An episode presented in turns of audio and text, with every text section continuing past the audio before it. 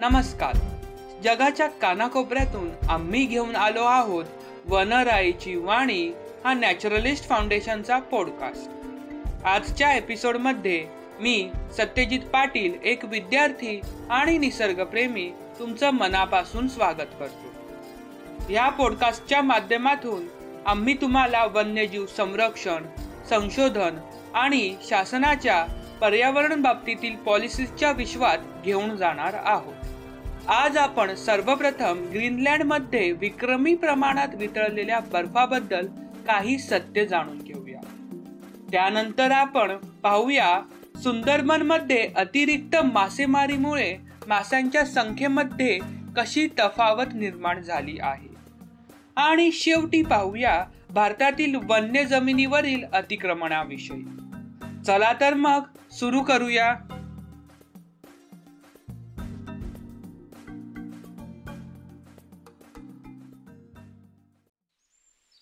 एका नवीन अभ्यासानुसार म्हटले गेले आहे की ग्रीनलँडने अतिरिक्त गरम अशा दोन हजार एकोणीसच्या वर्षामध्ये विक्रमी प्रमाणात बर्फ गमावले.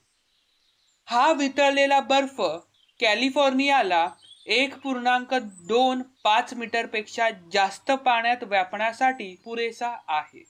गुरुवारी वीस ऑगस्ट दोन हजार वीस रोजी नोंदविण्यात आलेल्या उपग्रह मोजमापानुसार मागील दोन वर्षे जेव्हा उन्हाळ्यातील बर्फ वितळणे कमी होते त्यानंतर गेल्या उन्हाळ्यामध्ये पाचशे शहाऐंशी अब्ज टन इतक्या बर्फ वितळल्याने सर्व विक्रमी नोंदी मागे पाडून नवीन विक्रम बनविण्यात आला. हे वितळलेल्या बर्फाचे प्रमाण एकशे चाळीस ट्रिलियन गॅलन किंवा पाचशे बत्तीस ट्रिलियन लिटरपेक्षा जास्त आहे. नेचर कम्युनिकेशन अर्थ अँड एन्व्हायरमेंटच्या अभ्यासानुसार दोन हजार तीन पासूनची बर्फ वितळण्याची वार्षिक सरासरी पंचवीस अब्ज टन मधील घट एवढी होती. आणि दोन हजार एकोणीसच्या वितळलेल्या बर्फाने दोन हजार बारामधील पाचशे अकरा अब्ज टनचा जुना रेकॉर्ड सहजतेने मागे पाडला आहे. अभ्यासात हे देखील दिसून आले आहे की विसाव्या शतकात बरीच वर्षे अशी सुद्धा होती जेव्हा ग्रीनलँडमध्ये बर्फाचे प्रमाण वाढले होते. असे दिसून आले आहे की केवळ ग्रीनलँडचे बर्फाचे आच्छादन वितळत नाही तर ते वेगवान आणि अतिवेगवान गतीने वितळत आहे. मागील वर्षी ग्रीनलँडच्या वितळलेल्या बर्फाने एक पूर्णांक पाच मिलीमीटर इतक्या ग्लोबल समुद्र पातळीमध्ये वाढ केली. हे अगदी लहान प्रमाण असल्यासारखे वाटते ना? पण वास्तविक जगात हे अवाढ्य आहे. आणि हेच सहलेखक आणि नासाचे बर्फशास्त्रज्ञ ॲलेक्स गार्डनर यांच्यानुसार आश्चर्यकारक देखील आहे. उष्णतेमुळे विस्तारित होणाऱ्या समुद्रासह इतर बर्फाच्या लाद्या आणि हिम नद्यांच्या वितळण्यापासून पाण्यात जास्तच वाढ होते. आणि त्यांचे रूपांतर हळूहळू वाढणारी समुद्राची पातळी किनारपट्टी भागात पूर आणि अशाच इतर समस्यांमध्ये होते. ग्रीनलँडमध्ये सामान्य बर्फ वितळण्याच्या नोंदी एकोणीसशे अठ्ठेचाळीसपासून सुरू झाल्या. दोन हजार तीन पासून वैज्ञानिकांकडे किती बर्फ वितळत आहे याची एकदम अचूक अशी नोंद आहे. कारण नासाचे उपग्रह बर्फाच्या चादरीचे गुरुत्व मोजतात. हे बर्फ एका स्केलवर किंवा फळीवर ठेवणे आणि पाहणी वाते तसे त्याचे वजन करण्यासारखेच आहे. गेल्या वर्षी वितळलेल्या भव्य बर्फा विपरीत दोन वर्षांपूर्वी विरघळलेला बर्फ फक्त सरासरी एकशे आठ अब्ज टन इतकाच होता. हे असे दर्शवते की ग्रीनलँड ब्लॉकिंग नावाचा एक दुसरा घटक आहे जो हवामान संबंधित वितळण्याला सुपरचार्ज किंवा कमी करते. ग्रीनलँड ब्लॉकिंग याचा अर्थ असा आहे की कॅनडावरील एक उच्च दबाव ज्यामुळे उत्तर जेट प्रवाह बदलतो आणि त्यामुळे उबदार दक्षिण हवा अमेरिका आणि कॅनडामधून येते आणि ग्रीनलँडमध्ये जाते व ती बर्फ अधिक वितळवण्यास भाग पडते. ग्रीनलँड ब्लॉकिंग न झाल्याने दोन हजार सतरा आणि दोन हजार अठरामध्ये थंड आर्टिक हवा खुल्या महासागरातून ग्रीनलँडमध्ये वाहत असल्यामुळे उन्हाळा सौम्य होता. डॅनिश मेटरॉलॉजिकल इन्स्टिट्यूटमध्ये बर्फशास्त्रज्ञ रुथ मोटरम सांगतात अलीकडच्या काळात दोन हजार वीसमध्ये यावर्षी ग्रीनलँडचा उन्हाळा अगदी इतका गंभीर असा नव्हता. त्यांनी याची गणना केली आहे की एकोणीसशे एक्क्याण्णवपासून उन्हाळ्यात ग्रीनलँड किनारपट्टीच्या प्रदेशात सरासरी तीन अंश किंवा एक पूर्णांक सात अंश सेल्सिअस इतके तापमान वाढले आहे. दोन हजार एकोणीसने ऐतिहासिक विक्रम केला ही वस्तुस्थिती अतिशय त्रासदायक आहे. परंतु दोन हजार वीसमध्ये आत्तापर्यंत तरी ग्रीनलँडमध्ये सरासरी परिस्थिती पाहिली गेली आहे.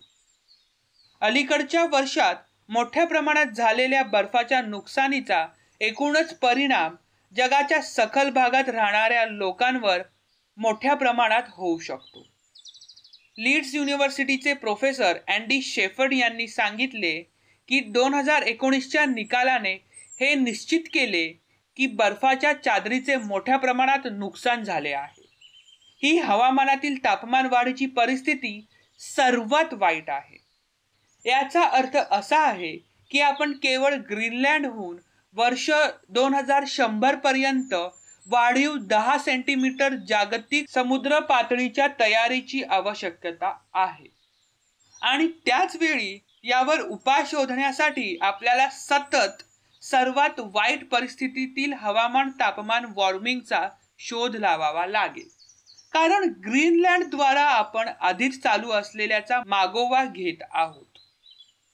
ग्रीनलँडच्या बर्फाचे नुकसान त्याच्या सध्याच्या मार्गावर सुरू राहिल्यास या शतकाच्या अखेरीस दरवर्षी अतिरिक्त पंचवीस दशलक्ष लोक पूरग्रस्त होताना दिसतील.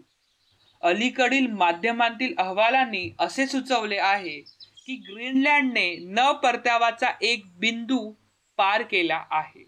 म्हणजेच ग्लोबल वॉर्मिंगची पातळी जी कार्बन उत्सर्जनामुळे जगात आधीच कटिबद्ध आहे ती ओलांडून टाकली आहे. याचाच अर्थ एक वेळ अशी येईल जेव्हा संपूर्ण ग्रीनलँड वितळेल. डॉक्टर सॅसगेन म्हणतात की हा दृष्टिकोन योग्य असू शकेल परंतु ग्रीनलँडचे भविष्य अद्याप आपल्या हातात आहे. ते म्हणाले ग्रीनलँडकडून समुद्राच्या पातळीवरील वाढीचे दर तापमान वाढीच्या मर्यादेपेक्षा कमी राहिल्यास ग्रीनलँडमधून अचानक समुद्र पातळी वाढण्याचा धोका कमी होईल. याचा संदेश असा आहे की जर आपण कार्बन डायऑक्साईड उत्सर्जन कमी केले आणि ग्लोबल वॉर्मिंग कमी किंवा मर्यादित केले तर नजीकच्या भविष्यात ग्रीनलँडकडून समुद्र पातळीमध्ये मोठ्या प्रमाणात योगदान देण्याचा धोका देखील कमी होईल. आणि त्यासाठी आपल्याला आतापासूनच वैयक्तिक पातळीवर हे प्रारंभ करण्याची आवश्यकता आहे. बंगालच्या उपसागरातील ब्रह्मपुत्र गंगा आणि मेघना नद्यांच्या डेल्टा म्हणजेच त्रिभुज प्रदेशावर सुंदरबन हे जगातील सर्वात मोठे मँग्रोव्हचे जंगल आहे. याला युनेस्कोने जागतिक वारसा म्हणून नाव दिले असून ते भारत आणि बांगलादेशच्या किनारपट्टीवर पसरलेले आहे. हे जंगल मीटसहनशील मँग्रोव्ह जंगलांच्या छोट्या बेटांच्या क्लस्टरद्वारे बनविले गेले. ज्याला भरतीच्या वेळी नद्या आणि खाड्यांच्या जटिल प्रणालीद्वारे विभागले किंवा भेदले जाते. आणि येथे जैवविविधतेचा अपवादात्मक स्तर आहे. हे क्षेत्र असंख्य पक्षी प्रजाती बंगालचे वाघ खाऱ्या पाण्यातील मगर आणि भारतीय अजगर यासारख्या इतर धोक्यात आलेल्या प्रजातींसह सर्वच प्रकारच्या जीवजंतूंसाठी परिचित आहे. अष्टपैलू जैवविविधता वगळता सुंदरबन येथेही पाच दशलक्ष लोक राहतात. आणि सुंदरबन एक पर्यावरणीय दृष्ट्या नाजूक आणि असुरक्षित वातावरण व हवामानातील प्रदेश देखील आहे. सुंदरवनमध्ये राहणारे लोक प्रामुख्याने मत्स्यपालनावर अवलंबून आहेत आणि त्यातील कोट्यावधी लोकांना मत्स्यपालनामुळेच रोजीरोटी मिळते. वादळ चक्रीवादळ आणि घुसखोरीपासून बचाव करणारा अडथळा म्हणून येथील मँग्रोव्ह फॉरेस्ट कार्य करतात. पण गेल्या काही वर्षांमध्ये या भागात राहणाऱ्या लोकांना हवामानाच्या बऱ्याच घटनांना सामोरे जावं लागत आहे. दोन हजार सातमध्ये चक्रीवादळ सीडरने चाळीस टक्के नुकसान केले. दोन हजार नऊ मध्ये आयला चक्रीवादळाचा परिणाम मोठ्या प्रमाणात झाला.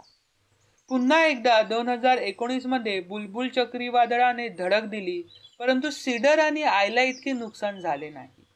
त्यानंतर मे दोन हजार एकोणीसमध्ये अम्फान या सुपर चक्रीवादळाने अक्षरशः मोठ्या प्रमाणात विनाश नुकसान आणि जीवितहानी केली. आपल्याला माहीत आहेच जगाची अर्धी लोकसंख्या प्रथिनांचा प्रमुख स्रोत म्हणून माशांवर अवलंबून असते. वाढत्या लोकसंख्येसह जगभरात माशांची मागणी वाढत आहे. याचा अर्थ अधिक व्यवसाय आणि नोकरी यावर अवलंबून आहेत.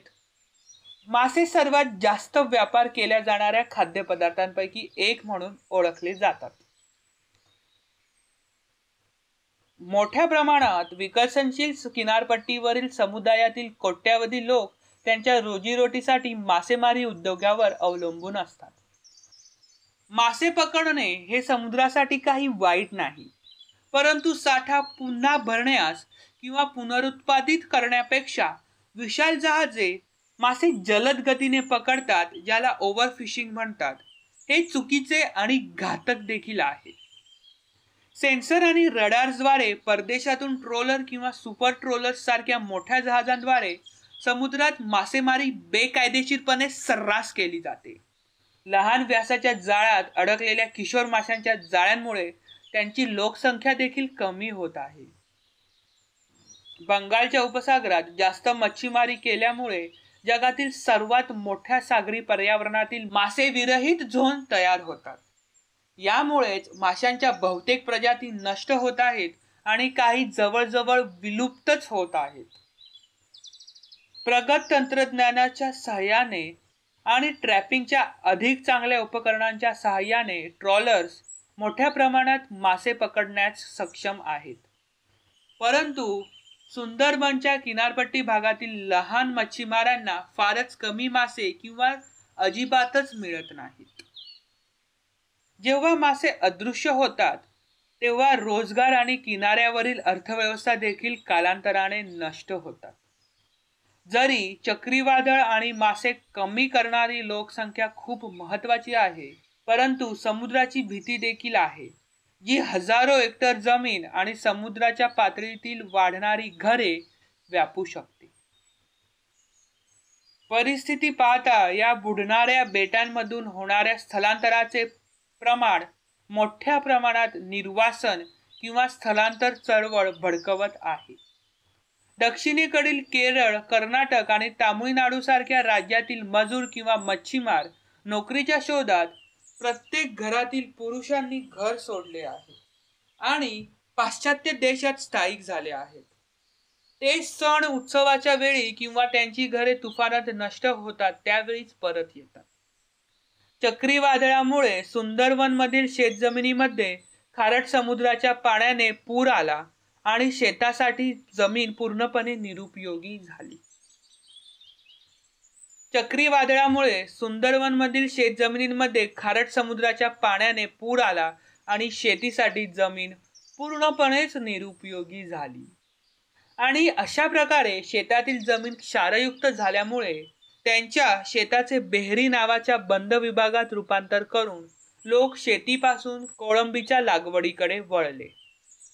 हे बेहरी कोळंबी लागवडीसाठी योग्य असलेल्या नद्यांमध्ये उघडलेल्या कालव्यांशी जोडलेले आहेत. परंतु चक्रीवादळाच्या सतत तडाख्यामुळे बेहरीचा खारटपणा खूपच जास्त झाला जो कोळंबीच्या लागवडीस योग्य नाही. सुंदरबनच्या उत्तर भागामध्ये टॅनरी म्हणजे चमड्याचे उत्पादन करणारे कारखाने वस्त्र प्लास्टिक आणि काचेच्या कारखान्यांसह विविध कारखान्यांमधून सोडण्यात येणारे विनापरवाना औद्योगिक सांडपाणी जाते. साधारणत दोन किंवा तीन वर्षाच्या कालावधीत हा खारटपणा सामान्य झाला असता. परंतु नदी प्रदूषण वाढत असल्यामुळे कोळंबीच्या लागवडीसाठी पुन्हा कधीही परिपूर्ण अशी स्थिती येऊ शकली नाही. नदीतील दूषित पाणी त्यांची पिके मासे आणि कोळंबी नष्ट करीत आहेत आणि त्याबरोबरच मुलांच्या आरोग्यास देखील त्रास देतात. कोलकाताच्या काही भागात राणी मासा म्हणजेच हिल्साच्या वार्षिक पकडीमध्ये घट होत आहे. कारण या माशाला वाहत्या हंगामात नदीच्या पात्रात जाण्यासाठी काही विशिष्ट अशा परिस्थितींची आवश्यकता असते.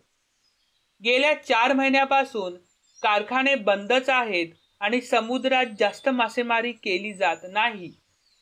प्रदूषण आणि जास्त मासेमारीचे नियंत्रण कायम आहे. आणि स्वच्छ पाण्यामुळे मासे टिकून राहण्यास माशांच्या जातींना मदत होते.